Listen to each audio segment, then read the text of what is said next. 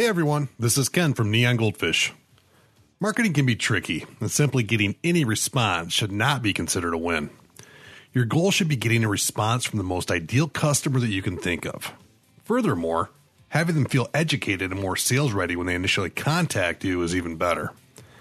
In this episode of the Neon Noise podcast, Justin and I discuss buyer personas, what they are, why you should take the time to create one or more for your marketing and sales efforts. We hope our conversation gives you a solid understanding of buyer personas and the information you need to get started in creating your own. Enjoy.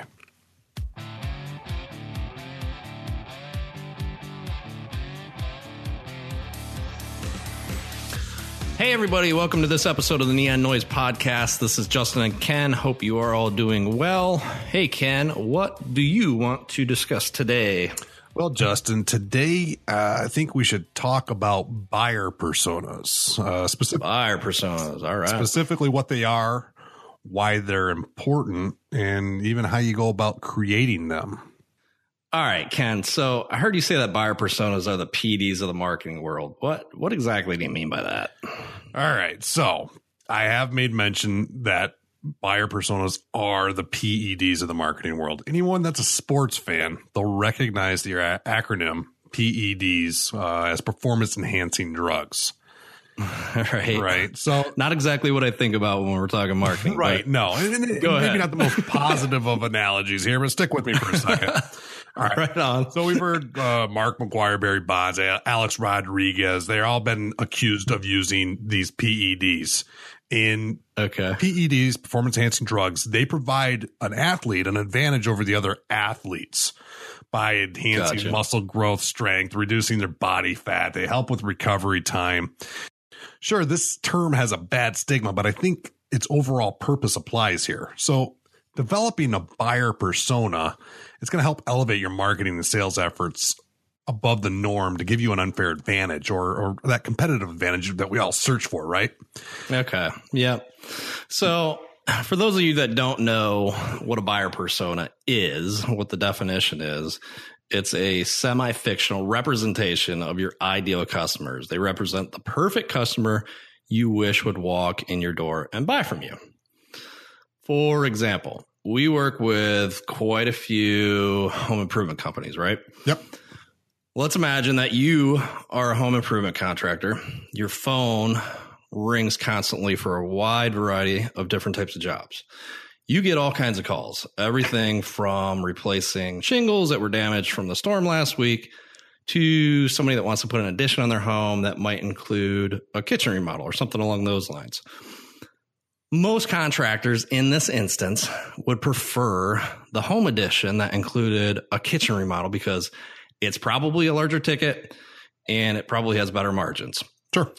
So, you know, why not, why not do business? Why not, why not target that type of buyer directly as opposed to everybody else? Right. Right. Trying to be the everything to everyone. Right. Exactly. So yeah, that buyer persona, creating the, your focal point or a buyer persona around that person, that consumer that wants that home addition it, with the kitchen remodel, let's hope that's in there too, is is the goal here. Now, let's look at negative personas as well. These are okay. also a thing. In exactly, it's it's kind of the bizarro world of the buyer persona. It's uh, sure. it's those folks that are the shingle repair. Uh, this this negative persona uh, is is important to create because then we can identify um, who we don't want to do business. Sure. You know, you think about all the money that's spent marketing to the wrong people. If we create this mm. negative persona, we can exclude those. And then we create the buyer persona. We know what specific buzzwords we need to uh, include, what what type of messaging is going to resonate with them, where they hang out uh, line, where their their consumer behaviors lie, right. um, ultimately uh, leading to speaking to the people that we want to do business with in the end. Right. All right. Well, I mean, this all sounds great. Um, you know, what are, um, what are the best ways to go about creating your buyer persona? There's lots of ways to go about creating the buyer persona. It, it's, it, you know, obviously getting started and just doing so, I think that the mm-hmm. best starting point is your current customers. Right. Mm-hmm. You're likely likely you have existing customers that are going to be more than happy to mm-hmm. share some of the details that you're going to need in creating this buyer persona. Um, right. And you can flatter them with a compliment, how great of a customer they were, and ask them if, well, I mean, flattery works. Ask them if, works. Uh, if if they can learn a little bit more about what you did that attracted right. them to your business. Yeah. And, and I got that one-on-one conversation. I mean, an online survey can make sense if you got a, a large group, group you want to tackle. Right. You can do one-on-one, though, you'll get better feedback and, and more insights. Um, yeah, anytime you can you can have that one-on-one conversation, um, that's probably going to be more ideal. What about uh, what about talking to your sales team? Um, they talk to prospects every day. Um, you know, they may have inside tracks to, you know, exactly what their goals are, challenges, objections of, you know, what that buyer persona would look like, you know, talking to them about prospects and, um, you know, prospects that didn't turn into customers, you know, for your negative buyer persona, that would be extremely helpful as well. Don't you think? Oh, absolutely. The sales, sales team, I think, is often overlooked when, uh, for, for input and, and they're looking for better leads. So if there's things right. we can do uh, on the marketing side to, Uh, speak to uh, that that target customer. I mean, sales is in the they're in they're in the business of making closing deals down and making commissions. So if we can get them better mm-hmm. leads that are more qualified, better ticket, better margins, they're going to be happy too. So they should likely be more than happy to participate in in helping you there. All right. So then uh, we've got good old fashioned research. You know, after talking to your best customers and sales, you should have a pretty good feel for your buyer personas. You know, put yourself in their shoes and, you know, turn to the interweb for additional insights. Try to search like they would search, you know, find blogs, industry influencers, industry resources, forums that they might reference. Just really digest uh, everything that, that they're talking about. Yeah. Nope. That's, that's. Well, a little bit of elbow grease. I mean, it's just a manual labor that goes into goes that. Goes a long way. But yep. It's going to go a long way. Going So when you go in your you you get through the uh, the research, you've talked to your sales team, you've talked to your customers. Mm-hmm. Um, some of the areas that we should really focus on because, like, okay, great, I got this understanding of who this is, but we want to put yeah. this on paper. I mean, we're tr- we're creating a semi-fictional representation of our our, our target customer. So right. some of the things that you want to include is is their background. What is their background? Details about the job they hold, their career path, mm. how they got there, even their family life. There's influences from their personal lives that carry over into uh, what their buying and consuming habits can be. Uh, sure. If that's a B two B client, if a B two C, obviously that That, mm-hmm. that takes place directly. Uh, demographics, information about their gender, their age, their income, where they live, um, some of their behavioral habits, uh, type of personality they have, you know, if they're mm-hmm. an introvert or the extrovert. Um, do they have a preferred method of communication? Do they like to be, you know, emailed versus phone, yeah. you know, phone call received? Sure. Um, what, what are their about? goals? You know, what what do they focus on uh, mm-hmm. at home and at work?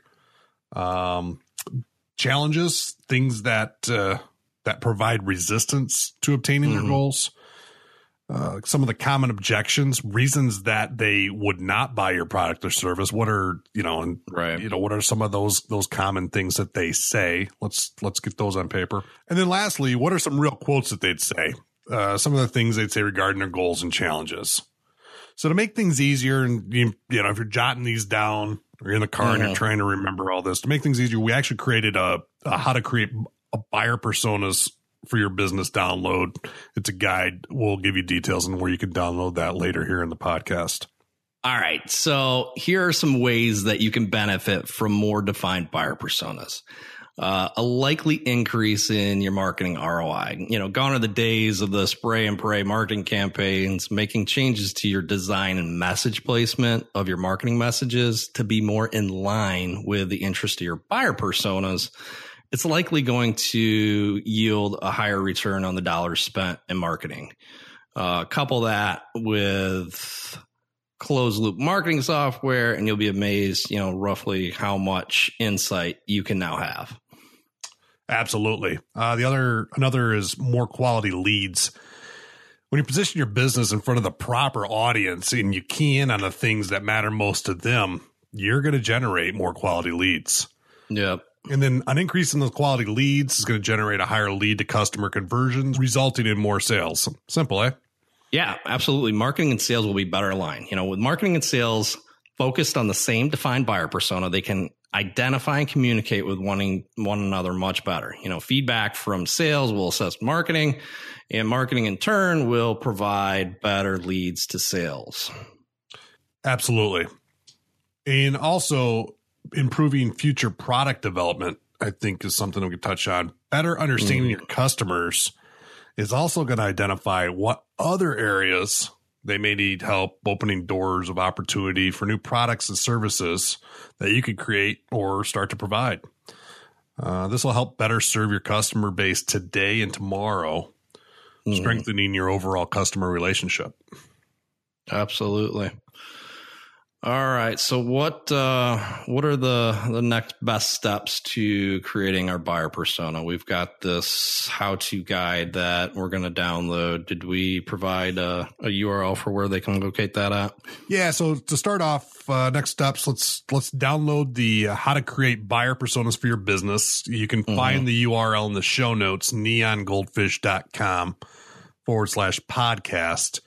And this will serve as your guide for creating your buyer personas. It's going to touch on all those uh, specific areas that we mentioned earlier. Right. Okay. So um, two would be, you know, let's make a list of your best customers that closely resemble the type of customer you'd like to do business with. You know, just go through your customer list and, you know, take a peek and, and you know, identify exactly who it is that uh, is your best customer and try to uh, replicate that. Absolutely. And then connect with those those customers, uh, whether it's via phone, email, you set an appointment with them, you do an online mm-hmm. survey. I know we've used SurveyMonkey in the past for, for these and it works really well. Although I will warn you, the surveys do take some uh, encouragement to to get completed. Uh, so don't don't get discouraged if you send out a survey to uh, two hundred customers and only two fill it out. Uh, you might have Everybody's to actually not going to respond that first time. So it's nice that that would be. And if you do have that happen, give me a call and tell me what you did. All right. Um, next, work with your sales team. Learn more about the conversations that they're having with uh, the cus- the current customers you have and the, the prospects they're talking with on the phone. All right. You know, and then uh, leverage the internet. You know, uh, we talked a little bit about it. Uh, act as your buyer persona. Try to mirror uh, exactly uh, ways that they would search and look for answers and problems with your product and services. Sure. And then after you've done all that, now it's time to create your buyer personas. So you might have one, you might have two, you might have three. It all depends. Mm-hmm. Start with one, go through that process, and then rinse and repeat. Um Once you have that buyer persona created, uh, the next step is start implementing changes in your marketing and sales efforts, being more aligned yeah. with the interest of these defined buyer personas. Right. And then track your successes and failures mm-hmm. and, and identify where you're doing well, where what's resonating, what's not. I mean, this isn't a one and done uh, right. setup. You're going to want to go back and revisit your buyer personas on a regular basis and discuss these successes and failures and make changes where needed. And, and like I said earlier, rinse and repeat. Continually make this a dynamic component of your business. All right, we're out of here for today. Hopefully you guys have a better understanding of the importance of buyer personas and are excited about creating your own. As we mentioned before, you know, be sure to check out the show notes at neongoldfish.com forward slash podcast. This is Justin and Ken with Neon Noise. We will see you next time. Later, guys.